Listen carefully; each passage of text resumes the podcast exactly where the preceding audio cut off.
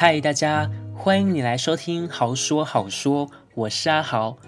我现在觉得非常的清爽，因为我刚刚去剪了头发，剪完后，我现在就赶回家来录这一集。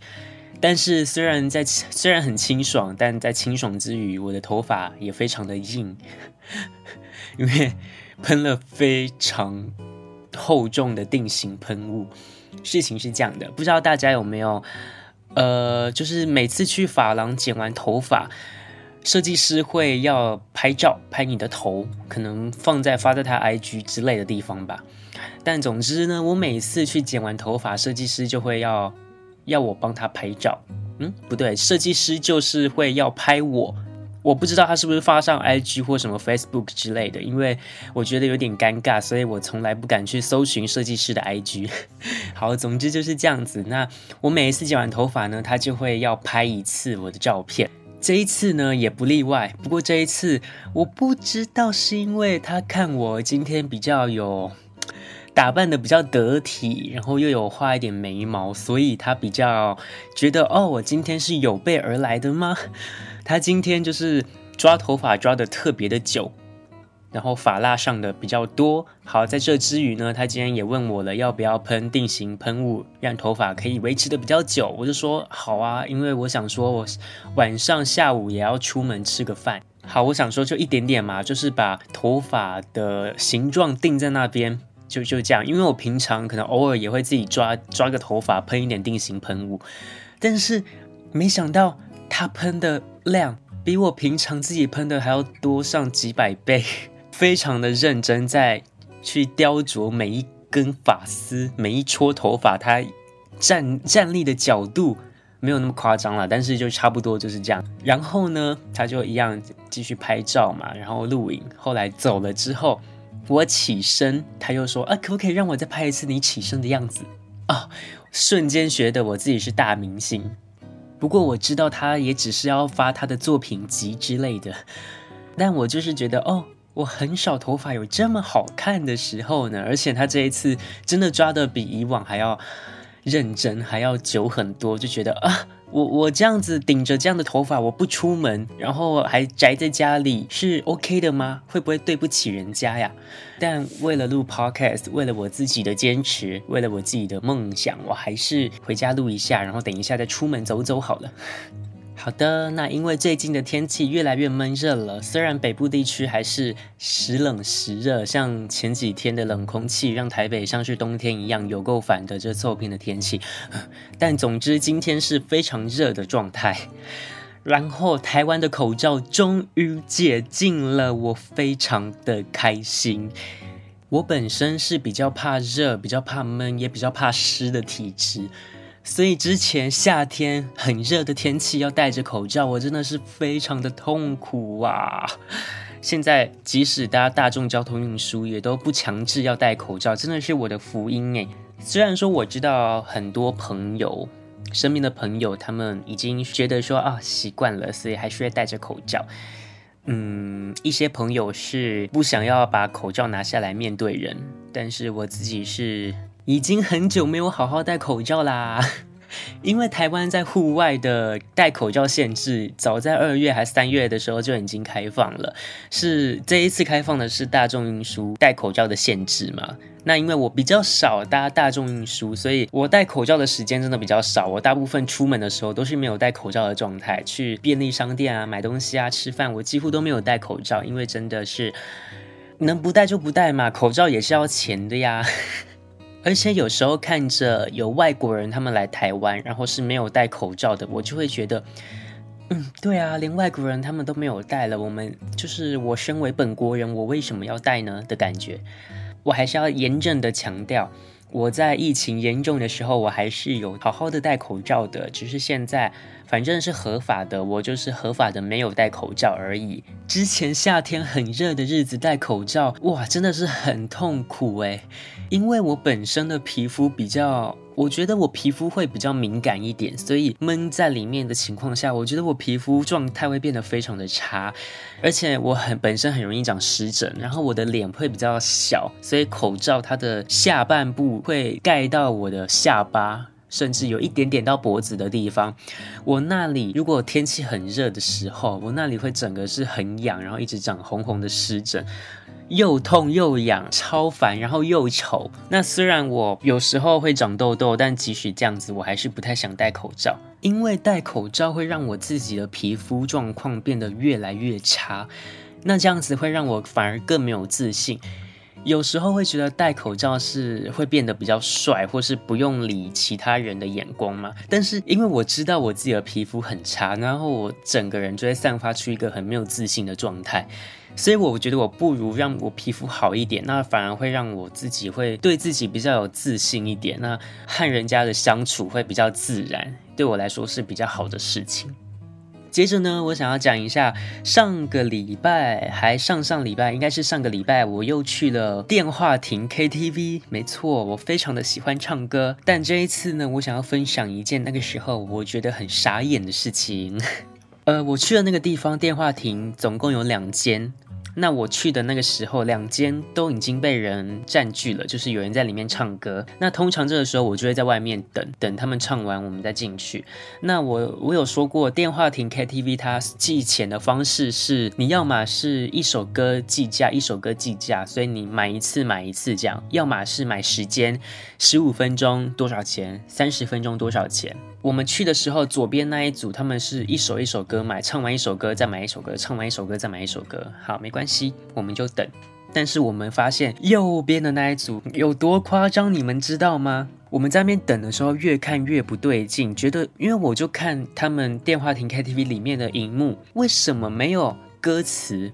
电话亭 KTV 它的荧幕是会播放那种 KTV 卡拉 OK 那种歌词提示的那个蓝字。你们应该有有画面吧？有蓝字，我就想说，为什么他们的影片是没有那歌词的？通常没有那歌词是代表他们没有点歌，上面的画面是广告才会这样子。越看越不对劲，想说是怎么会这样？应该没有歌是这样子的呀。后来就发现，哎，为什么他们的计时的那个表是没有没有在跳的？他那个计时的表是写零分零秒，什么意思？然后后来我们就发现，他们有两个人，一个人。拿着他们的手机放歌放音乐，然后用麦克风接接那个音量，然后另外一个人就是拿着麦克风在那边也没有唱哦，他们就在那边听音乐，然后聊天。天哪，什么意思？你知道这代表什么吗？这代表他们占用那个空间，没有花任何的费用，没有任何时间限制，很不合理，对不对？怎么讲？那算灰色地带吗？也不是，我觉得那已经是不合规定了。就是他们没有点 KTV 里面的歌，而是用自己的手机放歌，然后没有付钱。我们等了应该有十分钟、二十分钟吧，大概啦。他们就是在里面一直都没有点歌，然后就一直在用手机那边放歌、聊天、放歌、聊天，然后偶尔拿起麦克风唱一下，然后偶尔点一首歌，然后再继续用他们手机放歌、聊天，然后时不时又看向我们。什么意思？我又是个不喜欢惹事的人，所以也没有进去开门说：“喂，你们在干什么东西呀？”之类的，可以请你们出来吗？我们没有这个胆，也没有这个想惹事的心情。那总之呢，我刚刚有说左边那一组是呃，他们一首一首点播嘛，结果左边那一组一首一首点的，反而还比右边那一组没有点任何歌的还要快出来。然后我们就先进入左边那一组，进去的时候我们才看到门上有写着：如果有人未付费霸占使用空间的话，请洽。然后。下面一个 Line 的 ID 哦，原来有这一个 ID 可以去说他们是未付费在霸占空间的。我们是后来才看到的。虽然说我不太想惹事，但是如果早就有看到有这一个 ID 的话，我应该我们应该会去找管理人员啦。他们有付钱，真的是完全没有关系。如果他们有付钱，他们有买歌，有买时间，然后用手机放音乐、放伴唱的话，我完全 OK，因为那是他们的钱，他们买的时间，所以他们要怎么运用都是他们的事情。他们要单纯在里面聊天也没有关系。但是他们今天是看到我们在外面等，他们却还没有花任何费用，就还有在里面闲情逸致在那边聊天，在那边放他们自己的音乐。哦，那个时候真的是很傻眼呢。接着呢，我们唱完歌之后去吃了我人生第一次的鼎泰丰。我以前连外带都没有吃过鼎泰丰，因为我想要第一次吃是吃内用的，比较正宗的感觉。但是每一次去都发现排一大坨人。那因为我本身是很不喜欢排队的人，所以看到在排一大坨人，我就不想去了。那今天这一次我们比较学聪明一点，我们去电话亭 KTV 之前就先去鼎泰丰抽号码。那想说唱完就可以吃了，但是发现，哎，这一次竟然只要等三十分钟就好了，但我们没有那么快就可以唱完。服务生跟我们说，如果我们想要之后才来吃的话，到时候拿着这个过号的号码牌，他们就会帮我们安排在二十五分钟以内就可以入场的的号码。哎，从来不知道有这回仪式，所以我们就拿了。然后我们唱完歌之后，大概一个小时后吧，我们就过去，然后再等个大概十几分钟就进去进场了。哦，好开心哦！我人生第一次吃鼎泰丰，看了一下菜单，发现嗯，好多都是有蛋啊，有奶啊，有大豆。的料理，因为我自己是对有一些食物过敏，所以我那时候就有点啊，有点小难过。结果后来我们想到，哎，以前有看到鼎泰丰，它有一份菜单是食物过敏源的菜单，我们出去找服务生问了一下，哎，发现它真的有食物过敏的菜单。那个菜单里面的内容是，它有排除蛋过敏之外的。有排除大豆过敏之外的，也有排除奶过敏之外的东西，或是一些甲壳类啊、麸质啊。我那时候就很开心，我就可以知道哦，我哪些东西可以吃，哪些东西不能吃。那最后呢，我就自己我点了蔬菜炒饭、丝瓜小笼包、烫青菜，还有一些糕点，然后肉包之类的。哦，好好吃哦。嗯，其实说不上是非常惊艳的好吃，嗯，品质很好的好吃的不会雷的料理，但是因为它整体的服务都非常的好，环境也很好，虽然稍微吵闹了一点，因为人比较多嘛，但是整个服务环境啊，用餐品质都很好。来这里吃饭，即使他的钱会稍微哎比平常还要多一点点，我也愿意付这些钱，因为他的服务品质真的是太好了。因为我本身不是非常严重的食物过敏，所以我还是有偷吃一点小笼包，就比较基本的东西。哦，好喜欢哦！对于这一次第一次吃的鼎泰丰的体验，非常的一百分。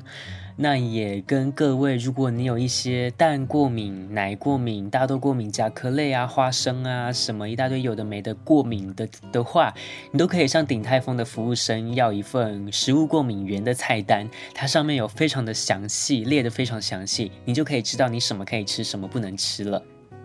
接着讲到食物过敏，我这个人我不知道算多还算少，但是我对一些东西过敏，像是蛋、大豆、黄豆。奶制品、牛肝菌之类的，我对这些东西过敏。但是因为台湾亚洲料理实在是太多这些东西制品了，像是蛋，我们很常会吃到蛋嘛。大豆、黄豆是什么？酱油就会有大豆、黄豆，味噌也会有大豆。哦天哪，这些都是我非常喜欢吃的东西。然后一些面包啊，会有奶，会有蛋，会有大豆。哦，所以我其实非常多。平常好像很习以为常的东西，我其实都不太能吃。嗯，讲一下我的体质，其实是我可以吃，但是我吃了就很容易，可能脸上的皮肤会长一大堆大闷痘，而且是有感的长。就是我一吃，可能过几天或一个礼拜，我会非常明显的，就是因为吃了那个就长了这个痘痘，会非常明显的感受到，或者是也有可能会睡不好。那个医检师跟我讲的。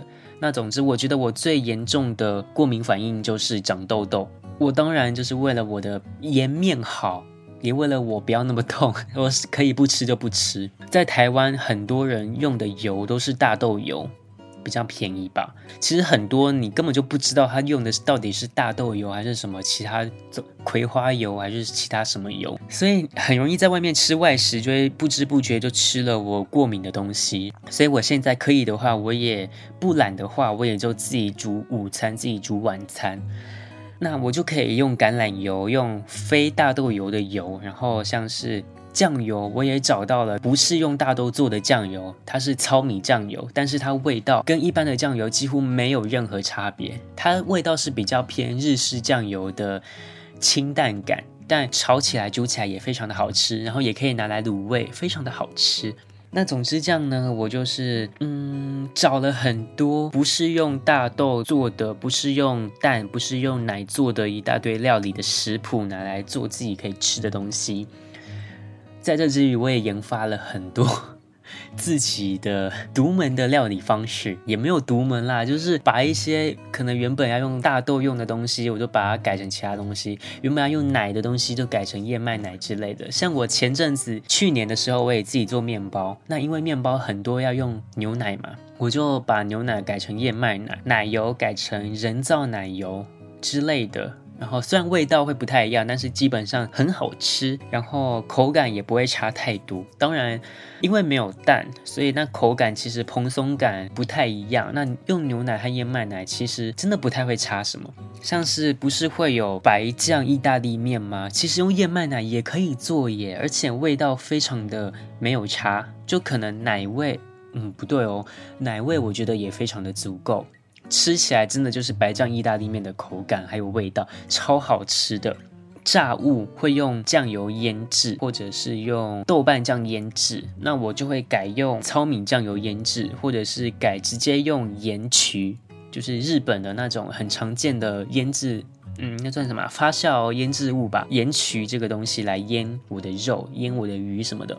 跟你们讲，盐曲拿来腌任何东西都非常的好吃，你就不用加任何其他的味精啊、调味料或者是盐什么的，因为盐曲本身就含盐。那你用盐曲的话，你即使不用酱油，它的味道也非常的好吃。然后之前我还煮过了像关东煮火锅，关东煮的话，我就会用柴鱼高汤。要么自己去买柴鱼回来熬柴鱼汤，或者是买煎鱼的，那算什么调味料？算味精吗？煎鱼的粉，煎鱼粉来弄那个柴鱼高汤，然后再加一点点的糙米酱油和一点点的味淋，非常的清淡，非常的道地的日本关东煮味道，超喜欢。所以我想说的是，其实我有一些朋友，他们会觉得说，哈，你这样很多东西都不能吃，或者是说，哈，燕麦奶哦，那味道好恶心哦，哈，用用其他东西，糙米酱油味道会不会很奇怪啊？什么什么之类的，其实真的完全不会。如果有机会的话，可以自己尝试一下，用燕麦奶代替牛奶，用其他类的东西代替其他类的东西，其实很多东西是都可以做得出来的。像是我最近也很喜欢用燕麦奶自己泡拿铁，或者是，呃，那叫什么奶茶。只要你用对方式，然后比例有抓得对，然后糖浆有弄得好，真的完全非常的好喝。套一句我以前家人常讲的话，是不是比外面的好吃？真的比外面的好吃。好的，那上面就是我这个礼拜想分享的东西。我等一下呢就要出门走走了。我现在非常的热，幸好还没有流汗。为了录音的品质可以比较好一点，所以我四周是隔音板，那种很大的隔音板，然后门窗都关起来，然后没有开电风扇，才不会有什么噪音杂音。我现在好热好闷哦，幸好还没有到真正的夏天，还不太不到会流汗，还算是能够承受的。好的，今天这一集就是以上那些，下礼拜就是五一劳动节了，我在这边向各位劳工还有上班族们说声辛苦了。然后下礼拜也是小美人鱼真人版要上映，应该是下礼拜吧，没错。我非常的期待，希望可以就是改变大家对于小美人鱼真人版的看法，希望啦，迪士尼加油！那我们就下一集再见喽，拜拜。